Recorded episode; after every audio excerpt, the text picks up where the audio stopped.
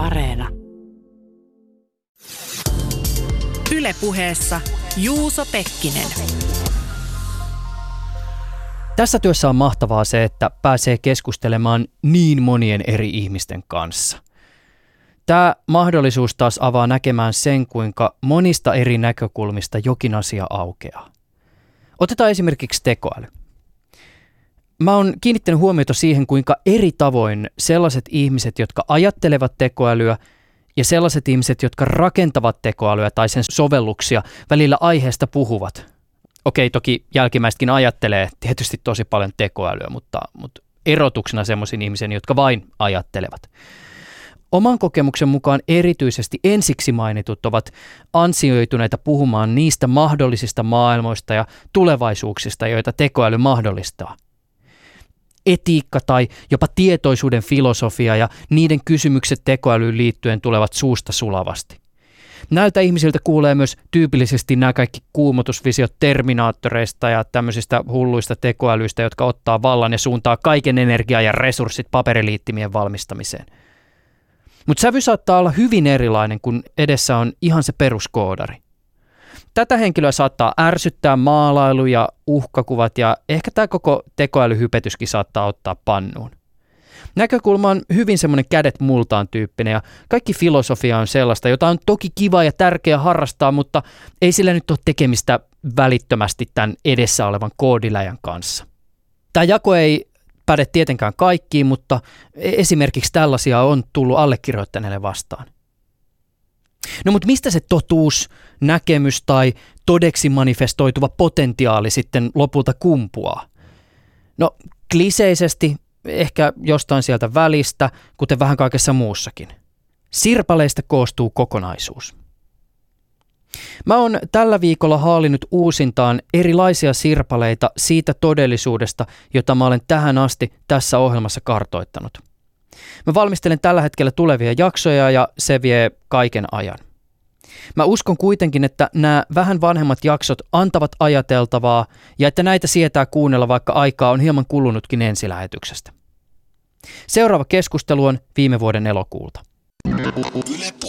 Kuuluisassa esimerkissään ranskalainen fenomenologi Maurice Merleau-Ponty kirjoittaa, ettei sokean keppi ole vain apuväline, jota ihminen käyttää maailman hahmottamiseen, vaan kepistä tulee osa elävää ruumista. Keppiä käyttävä henkilö ei ensisijaisesti tunne keppiä, vaan maailman, jota kepillä kosketetaan – Mitäköhän 60-luvulla kuollut filosofi olisi ajatellut laitteista, jotka kulkee jokaisen mukana ja joiden kautta me olemme maailmaan yhteydessä? Missä määrin teknologia on biologisten ruumiinosien jatke tai jopa integraalinen osa käyttäjäänsä? Tislataan vielä ihan pikkasen näitä kysymyksiä. Missä kulkee minuuden ja muun maailman raja? Onko mielen perusta aivoissa vai tulisiko sitä tarkastella laajempana kehollisena ilmiönä? Ja mitä tarkoittaa laajentunut minuus? Mun ei onneksi tarvitse tänään pohtia näitä asioita yksin. Studiossa kanssani ovat Pi Telakivi sekä Jaakko Belt. Pi on Helsingin yliopiston tutkija, joka on erikoistunut mielenfilosofiaan ja laajentuneeseen mieleen. Jaakko Belt taas on Tampereen yliopiston tutkija, jonka filosofisen kiinnostuksen yksi kohteista on minuus. Lisäksi hän on filosofisen Niin ja näin-lehden yksi päätoimittajista – Ennen kuin Pia Jaakko pääsee ääneen, niin sä tapaat henkilön, joka auttaa fyysisiä rajoitteita omaavia ihmisiä löytämään ratkaisuja, joilla olla vuorovaikutuksessa arkisen maailman kanssa. Ylepuheessa Juuso Pekkinen.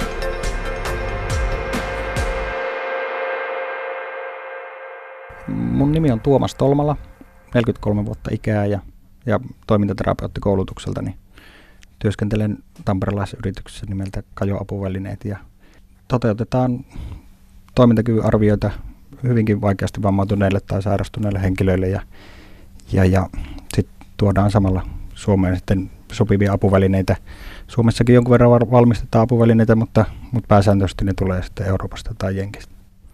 Nämä teidän apuvälineet on siis elektronisia apuvälineitä? Joo, kyllä, kyllä pääsääntöisesti. Että, että toki nykyisessä työssä niin kun tehdään kommunikaatioapuvälinearviointeja, niin hyvin suurikin osa siitä arvioinnista perustuu myös ihan manuaalisiin kansioihin, missä ei ole sitten elektroniikalle mitään merkitystä, mutta, mutta, mutta joo, kyllä ne tietokonepohjaisia pääsääntöisesti on. Jollakin tavalla tietokone siihen liittyy.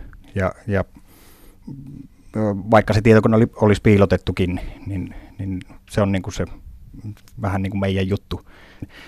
Tiedän yhtä ja toista pyörätuoleista ja, ja liikkumisen apuvälineistä tämän tyyppisistä, mutta tuota, se ei ole niin kuin ei kuulu niin kuin ihan päivittäiseen työnkuvaan. Jos ajatellaan tämän päivän maailmaa fyysisiä rajoitteita omaavan ihmisen näkökulmasta, niin teknologia on aika kaksijakoinen asia.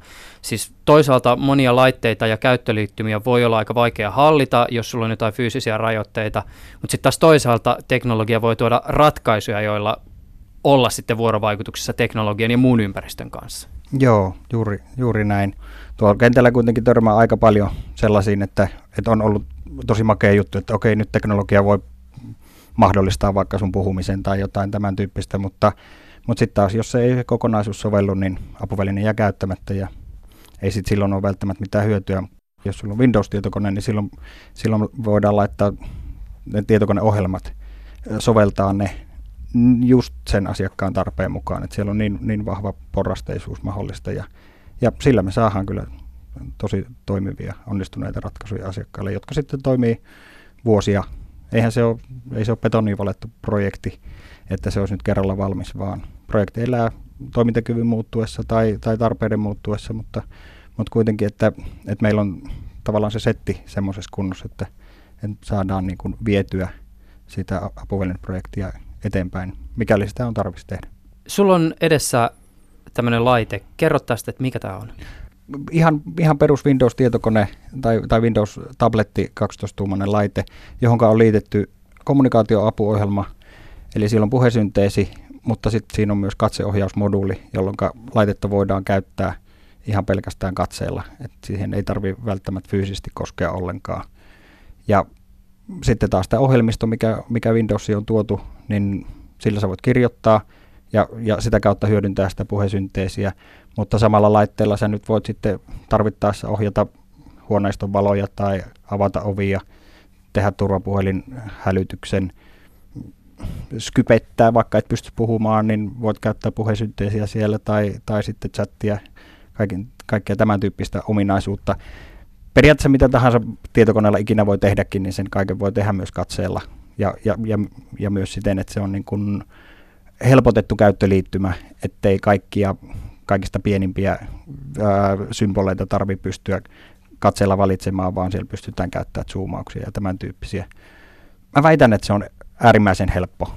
Jos sitä vaikka vertaa siihen, ilmeisesti 2007 on ensimmäinen katseohjausjärjestelmä Suomeen toimitettu ja, ja siitä oli just tänään keskustelua, että, että, että, tuota, että siitä jäi hoitohenkilökunnalle suunnilleen traumoja, että en ikinä koske siihen laitteeseen, koska tuota, se oli pelottava ja, ja kuka sitä osasi käyttää ja, ja näin. Et hyvä, kun asiakas itse toki osasi käyttää, mutta, mutta se, se kenttä on muuttunut ihan, ihan täysin, että nyt pyritään kuitenkin siihen, että kun napista painetaan, niin me päästään niin kuin hyvin valmiiseen tilanteeseen koneen kanssa ja että me pystytään tekemään just niitä monimutkaisimpia temppuja, mitä nyt tietokoneella pystytään tekemään – nyt tuossa se tehdään sitten katseella. Mä väännän tämän ensimmäisen sovelluksen, jonka mainitsit rautalangasta. Eli siis tässä pystytään esimerkiksi tällä laitteella katseella kontrolloimaan tämmöistä siis ohjelmistonäppäimistöä, johon voidaan sitten kirjoittaa tekstiä, jonka se laite tuottaa puhesynteesinä joo, ulospäin. Joo, kyllä. Pystyykö mä kuinka paljon vaikuttaa siihen, että miltä mun ääni kuulostaa?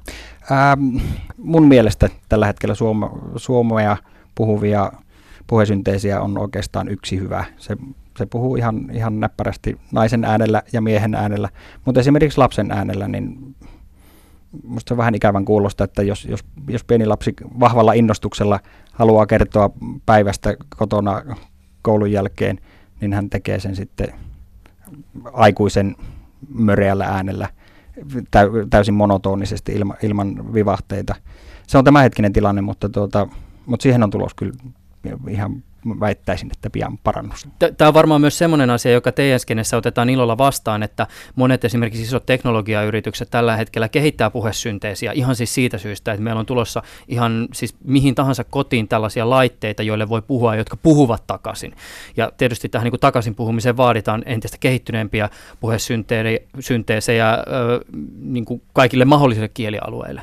Joo, joo just, just näin. Se, tota, kyllähän tässä toivoo niin kuin ihan tavallaan kaikelta tämän, tämän meidän sektorialalta, että, että kumpa saataisiin sitä, sitä niin kuin, no jaa, ensimmäinen esimerkki joskus vajaa kymmenen vuotta sitten, kun, kun tämmöinen päähiiri yleistyi Jenkeissä siellä laiska sohvaperuna käytti jotain duumia vai mitä hän se nyt olisi pelannut sitten pääliikkeellä siten, että hänellä jäi kädet vapaaksi tehdä sitten näitä muita toimintoja mitä siihen peliin tarvittiin, mutta että hiiren liikutuksen pystyi tekemään käsillä, niin heti kun siitä päällä. tuli, ai, joo päällä, anteeksi, niin, niin äh, sitten kun siitä tuli tämmöinen yleisen niin kuin mainstreamin tuote, niin hinnathan tipahti ja siitä tuli niin kuin paljon saavutettavampi ja hu- huomattiin niin kuin heti sen tyyppinen apuväline jonkun verran yleistyi katseohjaus tulee varmasti tulevaisuudessa olemaan vielä entistä enemmän mainstreamia. Toi ääni, äänijuttu on, on kans, Windows on tehnyt jo esimerkiksi, tai Microsoft on tehnyt siinä aika paljon, mutta, mutta ei me nyt suomen kielessä vielä olla kyllä ihan kauhean pitkällä siinä, mutta, mutta ei me tarvi monta vuotta kyllä varmastikaan odottaa. Toinen tietysti asia, missä varmaan tämä niin kuin laajempi teknologinen kehitys on vaikuttanut myös apuvälineiden maailmaan positiivisesti, on siis tämä IoTn tuleminen. Kun sä alun perin mainitsit tuosta, että tietokoneella pystytään pistämään valoja pois päältä ja vaikuttaa esimerkiksi siis huoneiston lämpötilaan, niin nämähän on semmoisia sovelluksia, jotka siis on tulossa kenen tahansa matkapuhelimiin. Joo. Ja voin kuvitella, että tätä kautta kun nämä tämmöiset sovellukset on laajemmin ihmisillä, niin ne on myös sitten myös teidän asiakkaille tulevaisuudessa halvempia.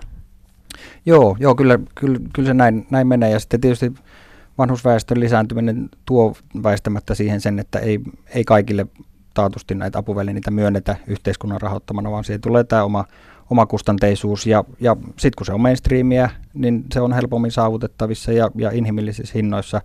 Ja nykyteknologia sen jo täysin mahdollistaisi, mutta ihan hirveästi sitä kiinnostusta nyt ei tähän mennessä ole kyllä selkeästi ollut, mutta tuota, niin kuin laajemmalla, laajemmalla rintamalla, että siitä nähtäisiin vielä tuloksia, mutta ei mene kyllä kauaa. Että, että tuota, on kai tuota omassakin kännykässäkin jotain hauskoja softia, joilla pystyy ohjailemaan hissejä ja muita tuolla, niin, niin mahdollista se on. Mä, jos mä väitän, että mä teen kommunikaation apuvälinearvioita, niin, niin siitä joukkueesta ihan kauhean moni ei ääneen puhelintaan ohjaa, eli siinä tarvitaan sitten muun tyyppisiä ohjausratkaisuja. Eli se, että me pystytään puhelinta tai tietokonetta ohjaamaan ihan millä tahansa niin kuin jäljellä olevalla toimintakyvyllä. Jos käsi toimii ihan ok, mutta jos ei toimi, niin sitten me voidaan pääliikkeitä hyödyntää, olkapään kohotukset, jalkaohjaukset, kaikki tämän tyyppiset asiat, niin meidän täytyy vaan löytää asiakkaasta se olemassa oleva toimintakyky, niin sillä, sillä ohjataan – tietokonetta tai puhelinta, ne nyt on ehkä ne, niin kuin mitä nyt on eniten jalostettu sitten, että et niistä me saadaan ohjaukset näihin kodin, kodin muuhun elektroniikkaan. Pystyykö melkein mistä tahansa toimintakyvystä tekemään esimerkiksi hiiren? No joo, kyllä, kyllä, kyllä pystyy. Kyllä pystyy, että et, et sit se, se, niin kuin se ohjelmisto siellä koneen sisällä määrittelee, mutta meillä on kuitenkin silmänräpäytyksellä niin kuin ihan monen sadan sivun kirjoja kirjoittaneita henkilöitä, että joo, sitten joku kitalaki-implantti, mihinkä, missä sä käytät niin kuin hiirtä kielen liikkeellä, niin tosi makea juttu sellainen nähdä, eikä se ollut edes mitään kauhean semmoista skifi-tekniikkaa, mutta, mutta kun se nyt ei ole vaan tätä mainstreamia, niin semmoinen herkästi unohtuu. Pää on ihan äärimmäisen hyvä hiiriohjain. Et, et se on varmaan se yleisimmin käytetty, oli sitten koko pään liikkeet tai silmän liikkeet. Että silmät on kanssa äärimmäisen hyvä hiiriohjain tänä päivänä? Tämä on tietysti vaikea kysymys, koska tähän liittyy jonkun toisen ihmisen henkilökohtainen kokemus. Mutta onko sulla toimintaterapeuttina näkemystä siitä, että missä määrin apuvälineestä voi tulla osa henkilön itseä? Siis mä viittaan tällä siihen, että jos puhutaan apuvälineestä, joka mahdollistaa toimimisen maailmassa, niin ensisijasta ihmiselle ei varmaankaan ole se kokemus siitä apuvälineestä, vaan se vuorovaikutus ympäristön kanssa, jonka se apuväline mahdollistaa. Joo.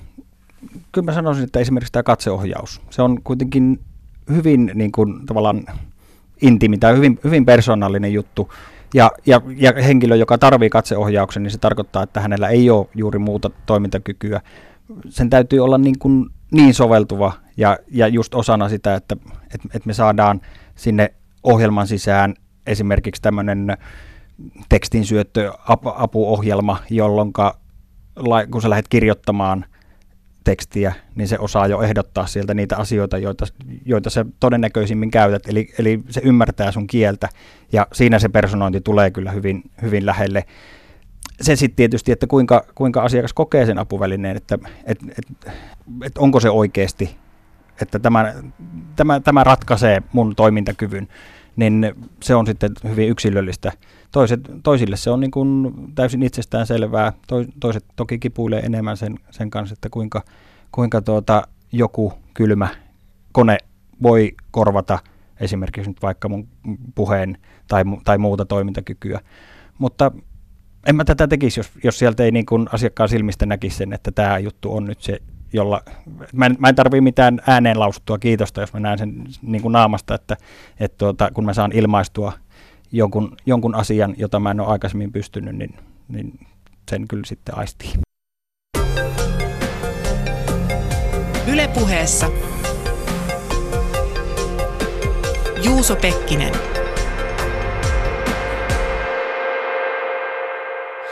Pi Telakivi, Jaakko Belt, onko teille ihan selvää, missä kulkee minuutenne ja sen ulkopuolisen maailman raja? No ensinhän toki tulisi mieleen heti sanoa, että mun minuus on täällä, missä mun ruumiskin on, mutta kun asiaa tarkemmin ja syvemmin miettii, niin toisaalta ehkä se ei olekaan niin selvää, että – esimerkiksi mä oon tänä kesänä muuttanut ja mun koti ei ole vielä ihan järjestyksessä, tai suoraan sanottuna se on aika huonossa järjestyksessä, niin äh, kyllä vähän tuntuu siltä, että, että ehkä se minuuskin on sitten pikkasen tai mieli tai joku osa sitä ei ole ihan kunnossa, eli se ainakin siihen vaikuttaa. Sitten esimerkiksi jos miettii ihan, että, että mitkä ne on ne mun ruumiin rajat, niin ää, ei se välttämättä ole se ihon raja, että esimerkiksi mun vaatteet, ne voi olla osa mun minuutta esimerkiksi siinä mielessä, että ne on osa mun identiteettiä, joka sitten taas on ää, minuuden alalaji. Et ehkä mä sanoisin, että, että ne mun minuuden rajat ei aina välttämättä edes ole ihan samat, että ehkä se on vähän semmoinen häilyväinen osittain se käsite. Joo, kyllä mä oon siinä mielessä ihan samaa mieltä, että, että se mikä arkikokemuksessa tuntuu selvältä, selvältä, niin sitten kyseenalaistuukin, kun joku menee siinä, muuttuu tai menee, menee vikaa, että niin kuin tuossa alku, alkuhaastattelussa puhuttiin esimerkiksi vammautumisesta, niin siinä vaiheessa vasta huomaa, huomaa, huomaa että, että, että minuus ei välttämättä yksi yhteen mene, mene kehon rajojen kanssa, tai vaikka tämä toimintakyvyn ajatus, ajatus, niin siinä vaiheessa, kun toimintakyky yllättäen heikkenee, vaikka murtuu käsi, käsi niin huomaa, että, että se oma käsitys, käsitys itsestä, minuudesta, niin muuttuu siinä, siinä, siinä samalla, että, että, että se yleensä tällaisissa, tällaisissa kokemuksissa, jossa, jossa joku merkittävästi muuttuu tai puhutaan myös tämmöistä rajakokemuksista, niin, niin niissä, niissä, niissä hetkissä sitten, sitten monesti kyseenalaistuu myös se, tai se, se saa sitten kysymään filosofisesti myös, että mikä se minuus on oikein. Mä tuossa alussa jo esittelin teidät lyhyesti, mutta voitte vielä omin sanoin vähän avata sitä, että ketä te olette ja mistä olette kiinnostuneita?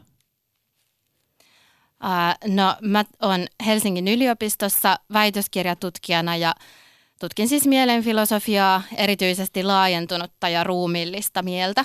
Ja lisäksi mä oon kiinnostunut myös ö, psykiatrian filosofiasta, on vähän työskennellyt sen parissa ja esimerkiksi sielläkin just tutkinut, että millä tavalla tämä laajentunut minuus voi vaikuttaa esimerkiksi psykiatrisiin tapauksiin.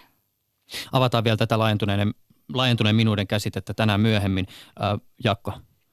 Joo, mä oon Tampereen yliopistossa väitöskirjatutkija tutkija ja äh, tutkinut oikeastaan kokemuksen tutkimusmenetelmiä, näin voisi sanoa, ja sitten on ollut kiinnostunut minuusteorioista, eli sitä koko, koko minuuskeskustelusta laajemmin, ja sitten näiden, näiden akateemisten tutkimusten lisäksi niin päätoimittelen filosofista aikakauslehteä niin, että näin, jossa tulee sitten vähän tällaista journalististakin vastapainoa tälle tutkija, tutkijauralle. Mä sen verran muuten avaan vielä tässä vaiheessa, että mä sain idean tähän lähetykseen ö, osin, kun näin nimenomaan tässä niin, että näin lehden uusimmassa numerossa artikkeli, jossa Pi, sä olit yksi kirjoittajista. Ö, muut kirjoittajat olivat Turun yliopiston Heidi Haanila sekä Anne Salminen. Artikkelin nimi on Maailmaan ulottuva minuus ja sen voi käydä lukemassa sieltä ö, lehden verkkosivuilta. Mielenfilosofian piirissä on jo pidemmän aikaa käyty keskustelua siitä, että missä määrin teknologia voidaan nähdä mielen ja minuuden jatkeena, mutta ennen kuin mennään tähän, niin meidän lienee hieman syytä avata siis ihan paria termiä, jotka nytkin, jotka nytkin tässä vaiheessa on mainittu, ja sitä, että mitä nämä tar- tarkoittaa filosofia ja mielenfilosofian kontekstissa. Siis mistä me puhutaan, kun me puhutaan mielestä ja minuudesta? No, jos aloitetaan siitä mielestä. Eli yleensä mieli esimerkiksi voidaan jakaa tällaisilla käsitteillä kuin ö, kognitio tai kognitiiviset toiminnot ja tietoinen puoli. Eli tällä kognitiivisella ää, puolella tarkoitetaan siis tällaisia, ää, niin kuin enemmän tällaisia informaation prosessointiin liittyviä ää, toimintoja, kuten esimerkiksi muistia tai ajattelu ylipäätään ja uskomuksia. Ja ää, sitten taas tietoisuus, niin sillä viitataan, ää, siis oikeastaan voisi sanoa suomeksi, että kokemukseen. Eli se, että, että ää, ylipäätänsä tuntuu jonkunlaiselta kokea jotakin, ää, se, että ylipäätänsä minkäänlaiselta, ei siis juuri se, että, että minkälaista se on, vaan että se on ylipäätänsä jonkinlaista, niin ää, tietoisuustermi viittaa tähän asiaan. Ja mieli on semmoinen kattokäsite, joka ää, kattaa, kattaa sitten nämä molemmat. Ja ää, minä, subjekti, totta kai vaaditaan kaikkeen mieleen ja sitten minä on kuitenkin hirveän laaja käsite, joka jakaantuu sitten vielä eri tavalla. Ehkä Jaakko voi sanoa tästä sanasen. Joo, minuus on ihan yhtä lailla kattokäsite kuin mielikin, että nyky, nykyisin ei enää ajatella, että minuus olisi joku tällainen sielun kaltainen, kaltainen olio, joka jossain, jossain sydän alassa tai, tai päässä on, vaan että minuudessa on eri, eri ulottuvuuksia, sosiaalinen ulottuvuus ja tämmöinen kehollinen ulottuvuus ja persona, esimerkiksi tällaisia, ja, ja, ja minuutta käytetään tällaisena käsitteenä, joka kokoaa sitten nämä ulottuvuudet yhteen, yhteen ja sitten voidaan tehdä käsitteellisiä ero, er, erotteluja sen minuuden, minuuden ikään kuin alalajeissa tai minuuden eri ulottuvuuksissa, että nykyään puhutaan ehkä enemmän minuuden malleista kuin siitä, siitä että minkälainen oliominuus nyt on. Sä käytit tässä nyt minuuden yhteydessä tätä sanaa sielu, ja mä tiedän, että filosofit tietysti tänä päivänä suhtautuu tähän termiin hieman ehkä kriittisesti, mutta että jos puhutaan tämmöistä niin kuin, tavallaan arkikäytössä olevasta sanasta sielu, niin mun, mun, mun mielen, mielestä melkein kuulosti enemmän siltä, että tämä mieli on lähempänä tätä sielu-sanaa kuin sitten ehkä minuus, vai? Äh, jaa, no tota, varmaankin se, äh, se sielu termi, sehän on tietysti vanha ja jos mietitään, että mitä se on esimerkiksi ihan Descartilla tarkoittanut, niin, niin se on viitannut tähän niin kuin aineettomaan mieleen, jonka asetetaan vastakkain sitten niin kuin aineellisen ruumiin kanssa. Ja ää, eli ehkä se, mitä sillä nykyään voitaisiin tarkoittaa, niin se olisi just kaikki mielen toiminnot ylipäätään. Se on totta, että mielen filosofiassa karsastetaan sanaa sielu, mutta ää, se, mihin sillä varmasti viitattaisiin, niin olisi, olisi ehkä tämmöinen tietoinen mieli ylipäätään. Joo, ehkä, ehkä siinä voi näin historiallisella taustana sanoa, että Suomesta katosi tämä sielutiedesana sana tuossa reilu sata vuotta takaperin ja sen kor, korvastaa psykologia ja tässä nyt ehkä taustalla on sellainen, sellainen niin kuin tutkimuksellinen muutos, että psykologiassa alettiin pikkuhiljaa tutkia enemmän käyttäytymistä ja eli käyttäytymisen tavallaan ulkoisia tunnuspiirteitä, tottumuksia, tämän kaltaisia asioita, niin sitten tällainen ikään kuin sisäisyyteen viittaava sielu, sielukäsite, niin, niin siitä tuli tavallaan tarpeeton, että se ei enää mahtunut siihen tieteelliseen, tieteelliseen kuvaan ihmisestä. Että. Sen verran mutta täytyy tässä vaiheessa todeta, että pahoittelemme tuota sielun asti tuota, resonoivaa porausta, joka täällä studiossa on, tässä studion vieressä käynnissä. Toivottavasti se ei turhan häiritsevästi kuulu sinne ku, ku, kuuntelevaan suuntaan. Ää, tota, sä tuossa mainitsitkin Descarteen. Descartes vaikutti 1600-luvulla muistaakseni Kyllä. jossakin siinä holleilla, mutta tota, silloin siis tämä ajatus tästä mielestä oli ikään kuin, että se oli jotain niin kuin tavallaan siitä kehosta erillistä. Toki keho ja mieli olivat vuorovaikutuksessa toistensa kanssa. Mutta että tähän, kun me ollaan tultu tähän päivään, niin mä veikkaan, että aika monella ihmisellä ihan se intuitiivinen kokemus, jos sä meet kysyt tuolta niin kadut ihmisiltä, että missä mieli sijaitsee, niin aika monella varmaan vastaus on, no että aivoissa.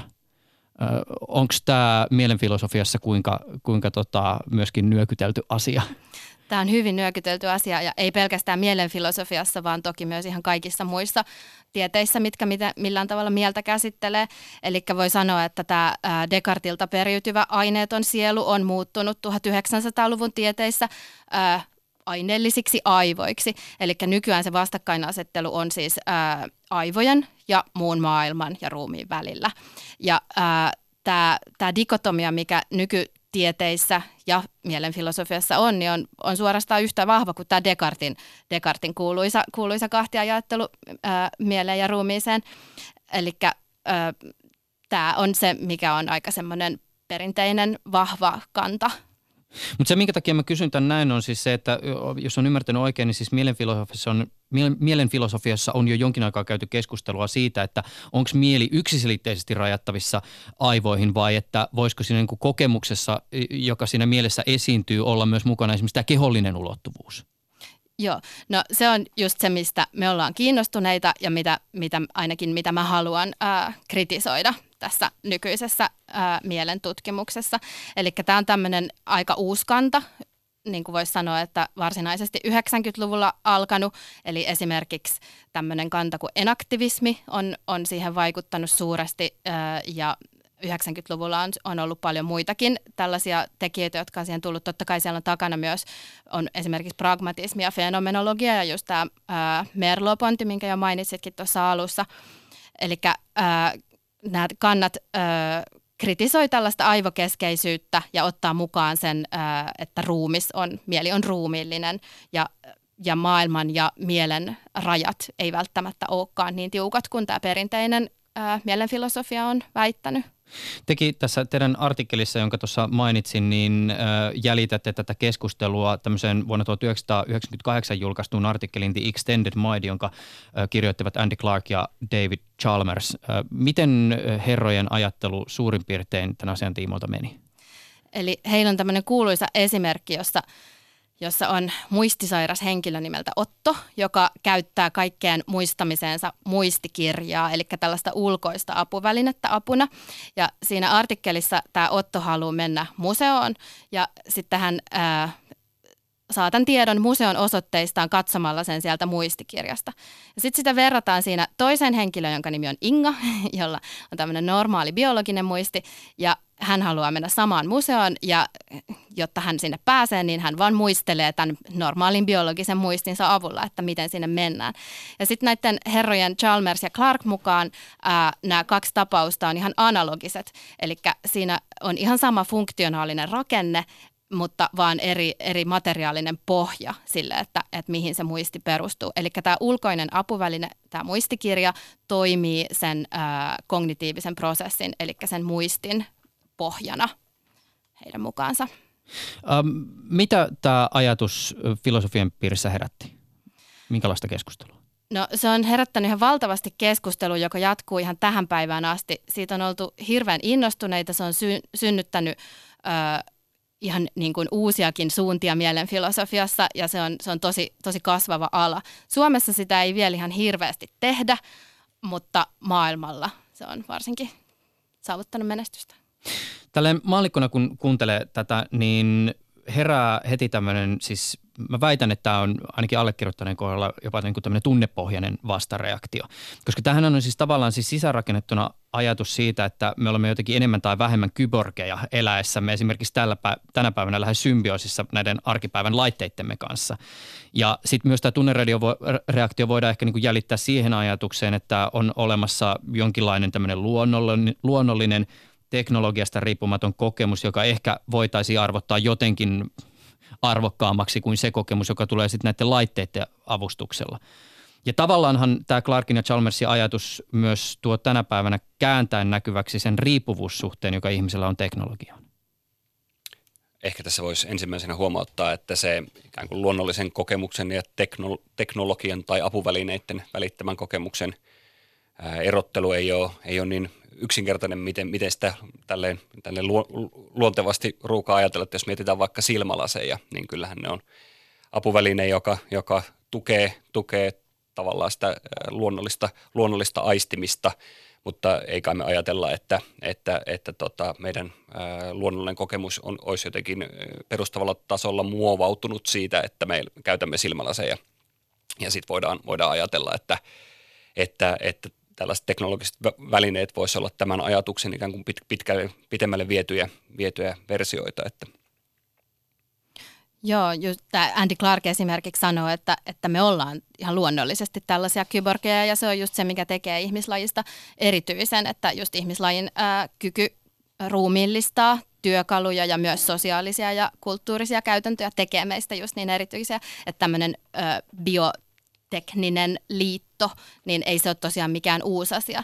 Että se, että, että nyt tällä hetkellä tekniikka on kehittynyt niin nopeasti ja on, on kaiken maailman älypuhelimia ja muita, niin, niin se ei välttämättä ole niin radikaalisti erilaista. Tai siis, että tietysti se on jollain tavalla erilaista, mutta se sama ää, ilmiö on ollut kyllä varmasti olemassa ihan, ihan niin kuin ihmiskunnan alkuajoista lähtien. Mutta mitä te ajattelette siitä, että tavallaan, että kuinka pitkälle tämä niin kuin ajatusrakennelma voi viedä siis sitä kautta, että tietysti esimerkiksi niin kuin silmälasi tai sokean keppi tai niin kuin proteesin kaltaiset apuvälineet on niin kuin helppo jotenkin sisäistä, että ne toimivat ikään kuin sen niin kuin biologisen kehon luonnollisena tai siihen integroituna jatkeena, mutta sitten taas toisaalta esimerkiksi tämä älypuhelinajatus, niin näettekö te, että siinä on jotain niin perustavanlaatuista eroa, että se älypuhelin toimisi ikään kuin tämmöisenä niin kuin biologisena raajana, jonka kautta sitten ollaan yhteydessä maailmaan? No kyllä sitä siinä mielessä on eroa, että niin kuin sanoit, tuo avainsana sisäistäminen ja toinen avainsana läpinäkyvyys, että, että tota, vaikka tällaisissa, tällaisissa sokean kepin kaltaisissa apuvälineissä, niin se ajatus on siinä, että, että se keppi sisäistetään osaksi kehollista kokemusta, että me tai sokea ei enää, enää ajattele tai tunne sitä keppiä, sitä, että hän pitää keppiä kädessä, vaan hän ä, aistii sillä kepillä maailmaa. Että siitä kepistä on ikään kuin tullut läpinäkyvä osa, osa hänen, hänen, hänen aistimistaan ja maailma, maailmasuhdetta, suhdetta, että, että, että, että siinä mielessä se on eri tällaisiin hetkellisesti ää, käytettäviin apuvälineisiin, niin kuin vaikka, vaikka, vaikka puhelin, puhelin tai, tai tämän kaltaiset, tai kaukoputki tai, tai että, että kaukoputki ei sisäisty meidän, meidän ylimääräiseksi erittäin tarkaksi silmäksi, vaan se on vaan apuväline, jolla me voidaan hetkellisesti nähdä paremmin. Mutta toisaalta ihan tämmöisen niin käytännöllisen teknologiakokemuksen kautta mä voisin tuohon esittää semmoisen vastaväitteen, että et, et siinä missä esimerkiksi joku saattaa nähdä tämmöisen niin teini, joka kiihku, kiih, kiihkeästi näpyttelee sitä älypuhelintaan, niin että et siinä on vaan tämmöinen niin interaktio ihmisen sen kylmän koneen kanssa, mutta sen teinin kokemuksen näkökulmasta sehän ei välttämättä se se laitehan siinä itsessään ei ole merkityksellinen, vaan esimerkiksi ne ihmiset, keiden kanssa sillä laitteella ollaan yhteyksissä. Joo, kyllä vain kyllähän siihen nyt tavallaan vaikka peliin tai, tai mikä, mikä ikinä se onkin se asia, mitä välitetään, välitetään tällaisella älypuhelimen kaltaisella teknologialla, niin kyllähän siihenkin voi, voi tavallaan, tavallaan sillä tavalla mennä mukaan, että ei ajattele vaikka jokaista, jokaista sormen liikettä, vaan niin kuin ajattelee sitä, mitä siinä maailmassa tapahtuu, kun painaa tietyllä, tiettyä näppäintä tai näin, että siinä voi sillä tavalla, sillä tavalla ikään kuin immersoitua siihen, siihen maailmaan ja se kai on sitten tällaisen pelikehittely uusi kysymys, että millä se saadaan siitä kokemuksesta niin, niille, niin kokonaisvaltainen, että, että tota, ei, ei sen pelaamisen aikana enää ainakaan tule edes sitä kysymystä, että mikä osa tässä on nyt sitä apuvälinettä ja mikä on siellä pelin maailmassa olemista. Että. Sä mainitsit jo tuossa, äh, Pi, että sä et osta tätä Clarkin ja Chalmersin ajatusta ainakaan ihan täysin. Mihin sun kritiikki kohdistuu? Äh, mainitsinko? Kyllä mä oikeastaan ostan sen, mutta mä vien sitä pitemmälle. Mä äh, väitän, että se on, äh, se on liian rajaava. Se rajaa sen liian äh, pienelle alalle, eli sen kognitioon. Eli mä väitän, että sen lisäksi, että vaan niin tällaiset muistot – Öö, ja uskomukset voisi laajentua, niin myös tietoinen kokemus laajenee. Ja esimerkiksi myös vaikka vaikka affektiivinen puoli, esimerkiksi myös emootiot tai mielialat voi, voi laajentua. Ja sitten esimerkiksi just tämä minä, mistä nyt tässä ollaan puhuttu. Eli tämä Clark ja Chalmersin alkuperäinen artikkeli on aika suppea ää, verrattuna siihen, mitä mä itse kannatan. Pystytkö antaa konti- konkreettisia esimerkkejä siitä, että mitä sä meinaat? Öö, no esimerkiksi jos puhutaan laajentuneesta tietoisuudesta, niin silloin jos tarkoitetaan ihan tällaista aisti, aistikokemusta, niin siihen voi siihen voisi just esimerkiksi käyttää näitä, mitä, mitä tämä toimintaterapeutti puhui tässä alussa. Eli joku laite tulee osaksi, läpinäkyväksi osaksi ruumista. Ja ää, silloin ei tosiaan siis havaita, niin kuin, no niin kuin vaikka nyt tämä sokean keppi, siitä nyt puhutaan kyllästymisen asti, mutta se on niin hyvä esimerkki. Eli siis, että ei havaita sitä, sitä keppiä, vaan havaitaan se maailma siellä kepin päässä. Niin silloin se, se ää, ei-biologinen osa on osa sitä kokemusta, se on sen niin kuin fyysinen pohja. Ja se ei tarkoita sitä, että se keppi itsessään olisi tietoinen, vaan se tarkoittaa sitä, että se on sen subjektin tietoisuuden ää, niin kuin materiaalinen rakennuspalanen. Ja sitten, ää, sitten taas, jos puhutaan, niin kuin, että vaikka miten minä voisi olla laajentunut, niin se on sitten taas eri kysymys. Esimerkiksi siinä minän riippuu, että miten minän ää, lajeja luokitellaan. Eli esimerkiksi jos puhutaan sellaisesta ihan ydinminästä, minimaalisesta minästä, mitä termiä on käytetty. Avaa vielä sitä, mi- mihin sillä viitataan. Eli se viittaa ihan siihen, että pohjimmaiseen ö, kokemukseen siitä, että, että on joku minä, jolle tapahtuu nämä asiat niin silloin siinä voisi olla kyse tällaisesta samanlaisesta kokemuksen laajentumisesta ja samanlaiset tällaiset sensorimotoriset apuvälineet voisi toimia siinä esimerkkeinä. Mutta sitten jos puhutaan esimerkiksi sellaisesta narratiivisesta minästä, mikä on enemmän semmoinen käsitteellinen, kielellinen, semmoinen reflektiivinen puoli, niin siinä esimerkiksi tämä, minkä mä sanoin, niin vaatteet, semmoinen identiteetti voisi olla, voisi olla sellaisena esimerkkinä. Mitäköhän muita, no ei tule nyt just mitään mieleen, tuleeko sulle Jaakko? Haluatko niin Jaakko tästä narratiivisesta minästä vielä jatkaa ja laajentaa sitä, että mi- mihin sillä siis viitataan? No sillä viitataan, viitataan siihen, että, että me kerromme koko ajan tarinoita itsestämme, me ymmärrämme itseämme tällaisten ää, tarinoiden, tarinoiden avulla. Konkretia. Ää, no esimerkiksi se jos kysytään meiltä, että kuka sinä olet, mä lähdetään kertoa meidän elämän tärkeitä tapahtumia, tapahtumia, että milloin olen syntynyt, milloin olen mennyt kouluun, minne olen mennyt opiskelemaan, mitä teen työkseni ja ne esitetään tällaisessa elämäntarinan muodossa. Niin ää, tätä ikään kuin kerronnallistettua puolta itsestä, sitä tarinaa, jota me kerrotaan itselleen ja mitä me kerrotaan muille, niin sitä kutsutaan kerronnalliseksi tai narratiiviseksi minäksi. Mm. Kiinnostavaa, mutta tämä, just tämä narratiivisen minän käsite, koska sehän sitten taas on erittäin käyttökelpoinen ainakin niin kuin meikäläisen silmissä, jos puhutaan niin kuin tästä teknologian roolista tänä päivänä meidän arjessa. Siis ei pelkästään sitä kautta, että me saadaan sieltä tietoa ja ollaan ihmisten kanssa tekemissä, vaan mehän myös niin kuin ilmaistaan itseämme teknologian avulla ja teknologisissa ympäristöissä. Kyllä vain, kyllä vain. Ja, ja se on siksi hyvä käsite, että se sopii hyvin monilla, monenlaisiin välineisiin, että me kerrotaan itsestämme keskustelemalla tai päivittämällä Facebookia tai, tai vaikkapa kirjallisessa muodossa, muodossa ja nämä kaikki menee ikään kuin siihen meidän itsekertomukseen, siihen miten me tulkitaan itseämme ja miten, miten me halutaan toisille, toisille esittää itseämme.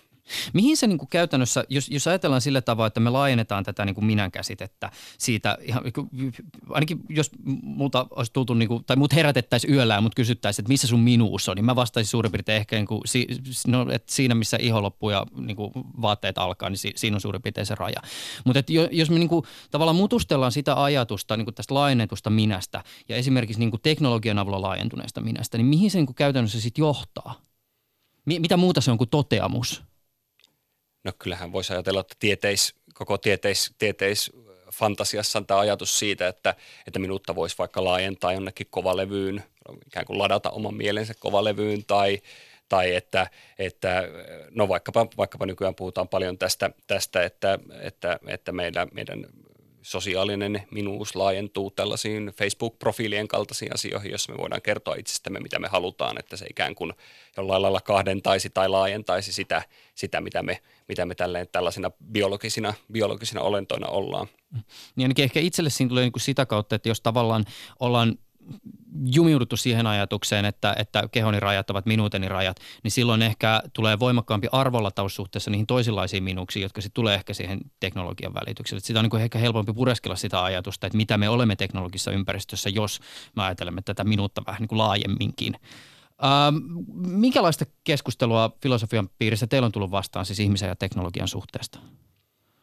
No sehän on koko ajan kehittyvä, kehittyvä ja varmaan enemmän ja enemmän suosiota saava, saava, saava kenttä. Puhutaan tällaista transhumanismista, että, että ikään kuin itseä voitaisiin kehittää, kehittää teknologian avulla. Voidaan pidentää ikää, voidaan, voidaan voimistaa jotain, jotain heikkoja inhimillisiä voimia, tämän tyylisiä asioita ja, ja sitten tuota, koko kyborgi-keskustelu se, että, että tuota, missä menee ihmisen ja koneen raja, jos, jos vaikka, vaikka tehdään tällaisia ajatuskokeita, että, että aletaan korvata ihmisen, ihmisen osia pikkuhiljaa. Ikään kuin samaan tyyliin, kun tehdään proteeseja, niin tehdäänkin koko ajan monimutkaisempia koneen osia, jotka korvaa pikkuhiljaa ikään kuin biologista, biologista ihmisen minuutta, niin tämä sitten johtaa tällaisiin ajatuskokeisiin, että missä vaiheessa meistä tulee koneita tai mikä on ikään kuin se ratkaiseva tekijä ihmisen ja koneen välillä. Tämän tyylisiin, tämän tyylisiin ajatuskulkuihin se helposti johtaa, johtaa ja tällaisiin,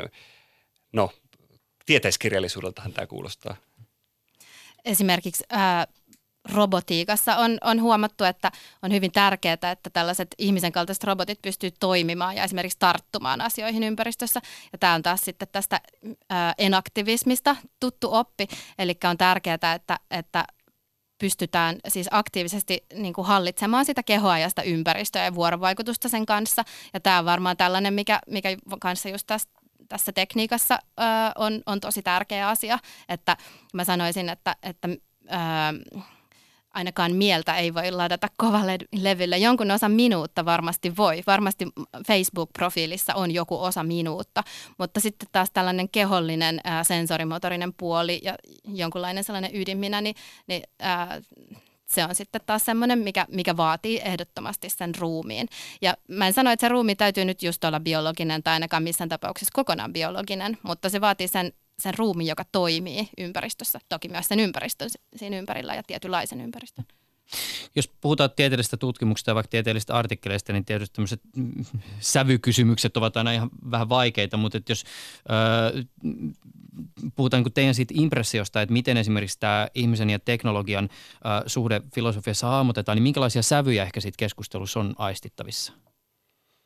No kyllä siinä on kovasti tällaista uhka- vai mahdollisuustyylistä tyylistä jaottelua, että, että siihen saatetaan ladata, ladata paljon odotuksia esimerkiksi juuri pidentyvän jään, että me voidaan, voidaan tällaiset ikään kuin sairaan, heikon, pikkuhiljaa rapistuvan ruumiin vajavaisuuksia korvata sitten teknologialla tämän tyylisiä. Ja sitten, sitten se uhkapuoli on ehkä, ehkä sitä, että ajatellaan, että että joko leikitään Jumalaa tai pikkuhiljaa menetetään osa, osa, osa sitä, mikä meissä on inhimillistä siinä, että me annetaan teknologialle liikaa, liikaa valtaa tai laitetaan teknologia tekemään meidän puolesta asioita ja menetetään joku semmoinen autenttinen, autenttinen ää, välitön suhde, suhde maailmaan. Kyllähän tämän niin kuin huomaa tällaisessa aika kesyssä muodossa ihan siitä, että ajatellaan, että jos ihmiset on yhtey- yhtey- yhteydessä vaikka, vaikka, vaikkapa sosiaalisen median tai internetin välityksellä, niin ajatellaan, että heiltä puuttuu, puuttuu se aito, aito ihmiskontakti, kontakti, että tässä nähdään niin vahva arvotus, arvotus sitten sen, sen, sen sellaisen kasvokkaisen kohtaamisen ja jonkun tällaisen virtuaalisen välittyneen välillä. Ja onhan se tietysti totta, että, että että vuorovaikutus muiden kanssa on hyvin ruumiillista. Esimerkiksi me istutaan nyt tässä studiossa yhdessä ja, ja me nähdään toistemme eleet ja ilmeet ja liikkeet ja, ja äänet ja äänensävyt. Ja, ja meillä on tämmöinen sosiaalinen ö, vuorovaikutus ja, ja, ja niin kuin ollaan, ollaan samassa tilassa, mutta ö, varmasti ilman sitäkin niin, tota, on mahdollista kuitenkin olla vuorovaikutuksessa, että en mä näkisi, että joku internet on se, siitä jää vain joku osa pois. Me puhuttiin jo jonkin verran tuossa siitä, että miten se teknologia muuttaa sitä niin kuin inhimillistä kokemusta, mutta mä haluaisin vielä jollakin tavalla vähän paneutua siihen. Siis esimerkiksi sitä kautta, että tässä teidänkin artikkelissa te viittaatte siihen, että tietysti koska esimerkiksi vaikka lepakolla on hyvin erityyppinen tämä aistielimistö, mitä ihmisellä, niin lepakon kokemus maailmasta on erityyppinen kuin ihmisellä. Mutta jos me ajatellaan, että, että, että teknologia muuttaa sitä inhimillistä kokemusta ja on tietysti niin kuin vuosisatoja vuosituhansien saatossa ollut siihen vaikuttamassa, niin onko se teidän mielestä niin kuin relevantti kysymys, että mikä sitten kuitenkin on ikään kuin sen inhimillisen tai ihmiskokemuksen ää, kovinta ydintä? Koska teknologia tietysti sitä kautta, kun teknologia muuttuu, niin se varmasti myös muuttaa sitä, miten kokemus maailmasta tulee ihmiselle tykö. Mutta et, et, o, o, onko se teidän mielestä niin kuin olennaista pohdiskella sitä, että no mikä sitten on kuitenkin ikään kuin se, se raja, jonka jälkeen ikään kuin se teknologinen kokemus on ehkä eroteltavissa siitä niin kuin inhimillisestä kokemuksesta? Saatteko ajatuksesta yhtään kiinni? No onhan se ainakin kiinnostavaa, kiinnostavaa ikään kuin selvittää, että mikä on muuttuvaa ja mikä on, mikä on pysyvää, että mitkä on sellaisia kokemuksia ihan peruspalikoita, palikoita, vaikka onko, onko, mikä merkitys vaikka muistilla on minuuden rakentumiseen. Ja jos olisi niin, että pystyttäisiin kehittämään, kehittämään joko lääkkeitä tai teknologiaa, joka aivan merkittävästi parantaa meidän, muu, meidän muistia, niin muuttaisiko se koko sitä inhimillisyyden perusrakennetta? Tällainen ajatus koe, että me muistettaisiin vaikka kaikki tapahtumat, mitä meillä on ikinä tapahtunut. Siis olisi muuten hirveä ollaan... ajatella, että minkälainen ihminen olisi, jos kaiken muistaisi. Niin, että on niin kaunu, kaunokirjallisuudessa ammennettu tästä, tästä mutta, mutta tämä oli vain yksi esimerkki siitä, että kyllä mä näen sen siinä mielessä – ihan kiehtovana, kiehtovana asiana, että, että, että sellaiset asiat, joita me ollaan pidetty ikään kuin inhimillisesti perustavana ja meidät ihmisinä koneista tai eläimistä tai näin erottavana, niin sitten kun se raja alkaakin häilyä vaikkapa teknologian vaikutuksessa, niin se pakottaa meidät ajattelee, ajattelee uudestaan ihan niin kuin ihmisyyden perusjuttuja, että, että kyllä se on niin kuin, kyllä se on polttava asia, jota pitää, pitää, pitää puhua ja siitä pitää keskustella. Niin jos ajatellaan vaikka, että ää, minuus voisi laajentua jonnekin kovalevylle tai, tai tietokoneelle ylipäätään, niin jos laitetaan jonkun Alzheimer-potilaan ää, tällainen identiteetti ja jonkunlainen osa sitä narratiivista minuutta sinne, niin tarkoittaako se sitä, että se ei sitten häviäkään ää, tämän Alzheimerin myötä? Niin tämä on ihan mielenkiintoinen kysymys. Mekin tässä keskustelussa käytetään sellaisia termejä, joita saattavat käyttää myös esimerkiksi psykologi, kognitiotieteilijä tai neurotieteilijä. Millä tavoin ajatustieteen tekijän näkökulma eroaa esimerkiksi kliinistä tai kokeellista tutkimusta tekevän tieteentekijän näkökulmasta? No tämä äh, mielenfilosofian haara, mitä mä edustan, niin tämä on, on hyvin monitieteinen ja, ja pyrkii olemaan empiirisesti vastuullinen, eli sinänsä niin kuin, äh, toimii siis yhteistyössä myös niin kuin kognitiotieteen ja, ja kognitiivisen psykologian ja, ja neurotieteen kanssa. Mutta se, miten mielenfilosofia nyt ehkä yleisesti niin kuin eroaa sit empiirisestä tieteistä, niin tietysti ne kysymyksen asettelut on vähän erilaisia ja ehkä mielenfilosofia on ylipäätään sellainen, tai niin kuin filosofia ylipäätään on se tiede, joka antaa kysymyksiä sitten niille empiirisille tieteille ja käsitteitä. Ja sitten esimerkiksi tämä David Chalmersin, joka tässä mainittiinkin jo, australialainen mielenfilosofi. Hänellä on, on tällainen kuuluisa termi kuin hard problem of consciousness, eli tietoisuuden vaikea ongelma. Eli se, tarko- tai se ongelma on se, että, että miten on tietoisuutta ylipäätään ja miksi. Niin tämä kysymys on sellainen, johon niin kuin miten mielenfilosofia eroaa muista, eli tähän kysymykseen mielenfilosofia pyrkii vastaamaan, ja tähän esimerkiksi neurotiede ei neurotieteille ei ole mitään keinoja. Eli nämä empiiriset tieteet enemmänkin ää, käsittelee niitä asioita, mitä tämä Chalmers kutsuu tietoisuuden helpoiksi ongelmiksi, ja tämä helpot niin kuin tosi isoissa lainausmerkeissä. Tämä tähän astikin kuulostaa tosi helpolta nämä kysymykset, joita pyörittelette. niin, tota, eli siis tällaisia, niin kuin, että miten esimerkiksi, no näitä niin kuin kognition asioita, niin kuin esimerkiksi, miten mielentilat on raportoitavissa muille ja, ja tämmöiset muistiin ja tällaisiin ajatteluun liittyvät toiminnot, niin jotka on niin kuin periaatteessa tällaisia mekanismeja, niin, niin sitten voisi vois sanoa, että nämä on tällaisia empiiristen tieteiden kysymyksiä ja sitten tämä tietoisuuden vaikea ongelma on mielen äh, filosofian kysymys, mutta mä en nyt menisi tekemään oikeastaan ihan näin, näin rankkaa erottelua, että oikeastaan mä haluaisin enemmänkin rikkoa näiden, näiden tieteenalojen äh, välejä, että tota, mä sanoisin, että tämä on tosi monitieteinen aihe ja nämä niin kuin tukee toisiansa enemmänkin. Niin monitieteinen tietysti, mutta mä, mä nyt teen tämmöisen niin yleistyksen ja mulle tuli vaan mieleen tämmöinen ajatus, kun sä kerroit tuosta, että miten ehkä niin kuin voi olla suhteessa näihin muihin mainittuihin tieteisiin. Ää, menikö se sillä tavoin, että on olemassa ne matemaatikot, jotka esimerkiksi miettii jotakin tämmöisiä teoreettisia malleja, että miten maailmankaikkeus ehkä toimii, mutta sitten on olemassa myös ne fyysikot, jotka sitten siellä vaikka CERNin hiukkaskiihdyttimen äärellä testaavat näitä malleja. Tuli mieleen semmoinen, että onko mielen filosofi ikään kuin se tyyppi, joka just nimenomaan asettaa nämä kysymykset, joista, joista sitten niin kuin nämä nimenomaan kokeellisia tutkimuksia tekevät tiedeihmiset toteavat, että no ei se kyllä noin toimi, tai että tämä on varten otettava kysymys. No se olisi tosi hienoa, jos se toimisi noin. Toisi ihan loistavaa. Mä vaan soittasin aina mun äh, lempineurotieteilijälle ja sanoisin, että voisitko testata nyt tätä. Mutta tota, mulla ei valitettavasti ole sellaista henkilökohtaista aivotutkijaa, jolle, jolle mä voisin aina soittaa, että voisitko kokeilla. mutta toi on tosi hyvä idea. Pitäisi olla enemmän yhteistyötä ja, ja toi olisi tosi hienoa, jos, jos yhteistyö toimisi noin saumattomasti. Haluaisitko sä vielä kommentoida Jaakko tätä? No joo, ehkä sen verran, että, että ei, se, ei se työjako tosiaan noin suoraviivainen ole, mutta se mikä nyt ö, luonnehtii filosofista tutkimusta on se, että se on aika vahvasti käsitteellistä työtä, että, että jos ajatellaan vaikka tällaisia minuuden tai mielen kysymyksiä, niin niitä käsitellään niin monella tieteenalalla hieman eri termein, hieman eri käsitteihin, että se väkisinkin vaatii tällaista käsitteellistä selvennystä, yhdenmukaistamista. Tämä työ on niin kuin filosofeille ehkä ominaisinta työtä ja sitten ää, tällainen ehkä kokoava yleinen näkökulma. Filosofit voi miettiä, että jos meidän pitää selittää mieltä, niin mikä rooli voi olla vaikka neurologisilla selityksillä, mihin me tarvitaan sosiaalipsykologisia selityksiä, tällainen ikään kuin vertaileva ja kokoava, kokoava rooli. Tällaisen mä näkisin, että filosofilla voisi olla, olla tämmöisissä ikään kuin moni, monitiete, monitieteisissä kysymyksissä. No, tavallaan tässä tuli myös mieleen semmoinen, että kyllä toisaalta näillä teknologiajäteilläkin, jotka tätä laajennettua minuutta meille tarjoavat, voisivat olla ehkä, tai siellä, sielläkin päässä ehkä niin kuin pohditaan sellaisia kysymyksiä, joita tietyllä tavalla filosofiassa on pohdittu jo niin kuin vuosisatoja tai vuosituhansia. Mutta filosofialla on tietysti pitkä ja kompleksinen suhde moniin tieteenaloihin. Siinä 1700-luvulla filosofian luonnontieteet alkoi erkaantua toisistaan ja ymmärrykseni mukaan, tai tästähän puhuttiinkin jo, filosofia ja psykologian tiet erosivat viimeistään sinne 1800-1900-lukujen vaihteessa. Mutta joutuuko esimerkiksi mielenfilosofia tänä päivänä perustelemaan itsenäistä, itsenäistä olemassaoloa suhteessa muihin ihmisen mieltä, tietoisuutta ja minuutta koskeviin tieteenaloihin?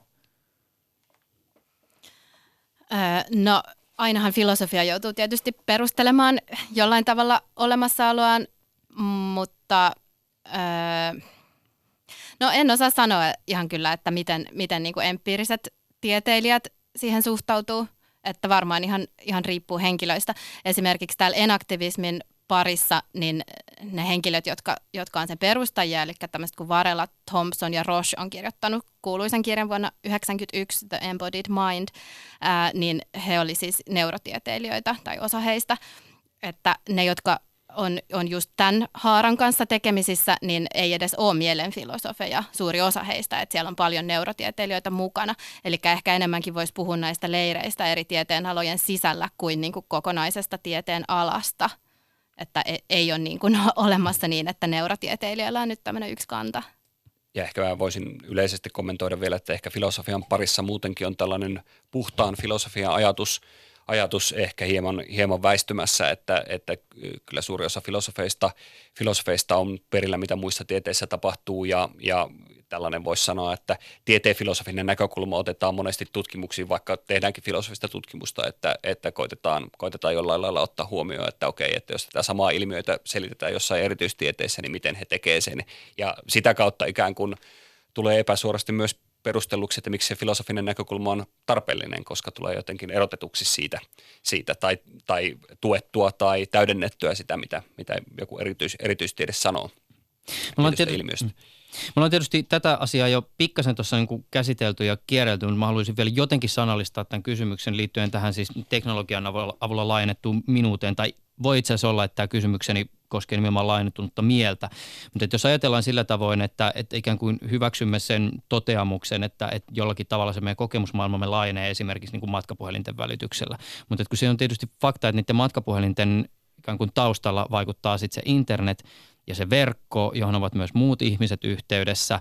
Ja jotenkin niin kuin se ajatus siitä, että tämä verkko muodostaa näitä yhteisöjä, joissa sitten ikään kuin minuutet kohtaavat, niin herättää just sen kysymyksen, että tullaanko me vielä esimerkiksi tulevaisuudessa, kun olemme enemmän ja enemmän verkostojen kanssa kenties toistemme kanssa tekemissä, niin entistä enemmän häivyttämään sitä kysymystä, että missä minä alan ja joku toinen, tai missä minä lopun ja joku toinen alkaa kyllä se siinä mielessä on ihan, ihan mahdollista, että jos ajatellaan, että vaikka mer- merkittävästi suurempi osa kaikesta kanssakäymisestä on tällä tavalla virtuaalista tai välittynyttä, niin kyllä se, kyllä se nyt vaikuttaa väistämättäkin siihen, siihen, miten me määritellään itsemme tai että miten me, miten me ymmärretään yhteisö tai vuorovaikutus. Kyllä mä näen, näen tämän, mutta sitten ehkä mä puolustaisin kuitenkin sitä, että, että kyseessä, jos puhutaan vaikka minuudesta, niin sillä on niin vahva tavallaan kehollinen ja kokemuksellinen pohja, että, että, että, että kyllä se kipu tuntuu kivulta, vaikka me millä tavalla oltaisiin verkottuneita